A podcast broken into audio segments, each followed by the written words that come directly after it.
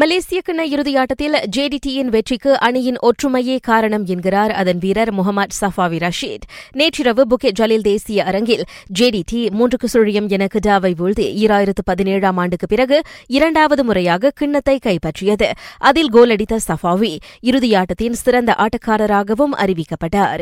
ஜேடிடியின் இந்த வெற்றியை கொண்டாட ஜொஹோரில் இன்று சிறப்பு பொது விடுமுறை வழங்கப்பட்டுள்ளது.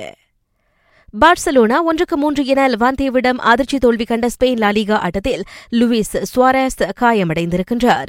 அவர் எப்போது மீண்டும் ஆட்டங்களுக்கு திரும்புவார் என்பதை அக்ளப் இன்னும் உறுதிப்படுத்தவில்லை. இதனால் ஸ்லாவியா பிராகிற்கு எதிரான சாம்பியன்ஸ் லீக் ஆட்டத்தில் சுவாரஸ் களமிறங்குவது சந்தேகம் என கூறப்படுகிறது.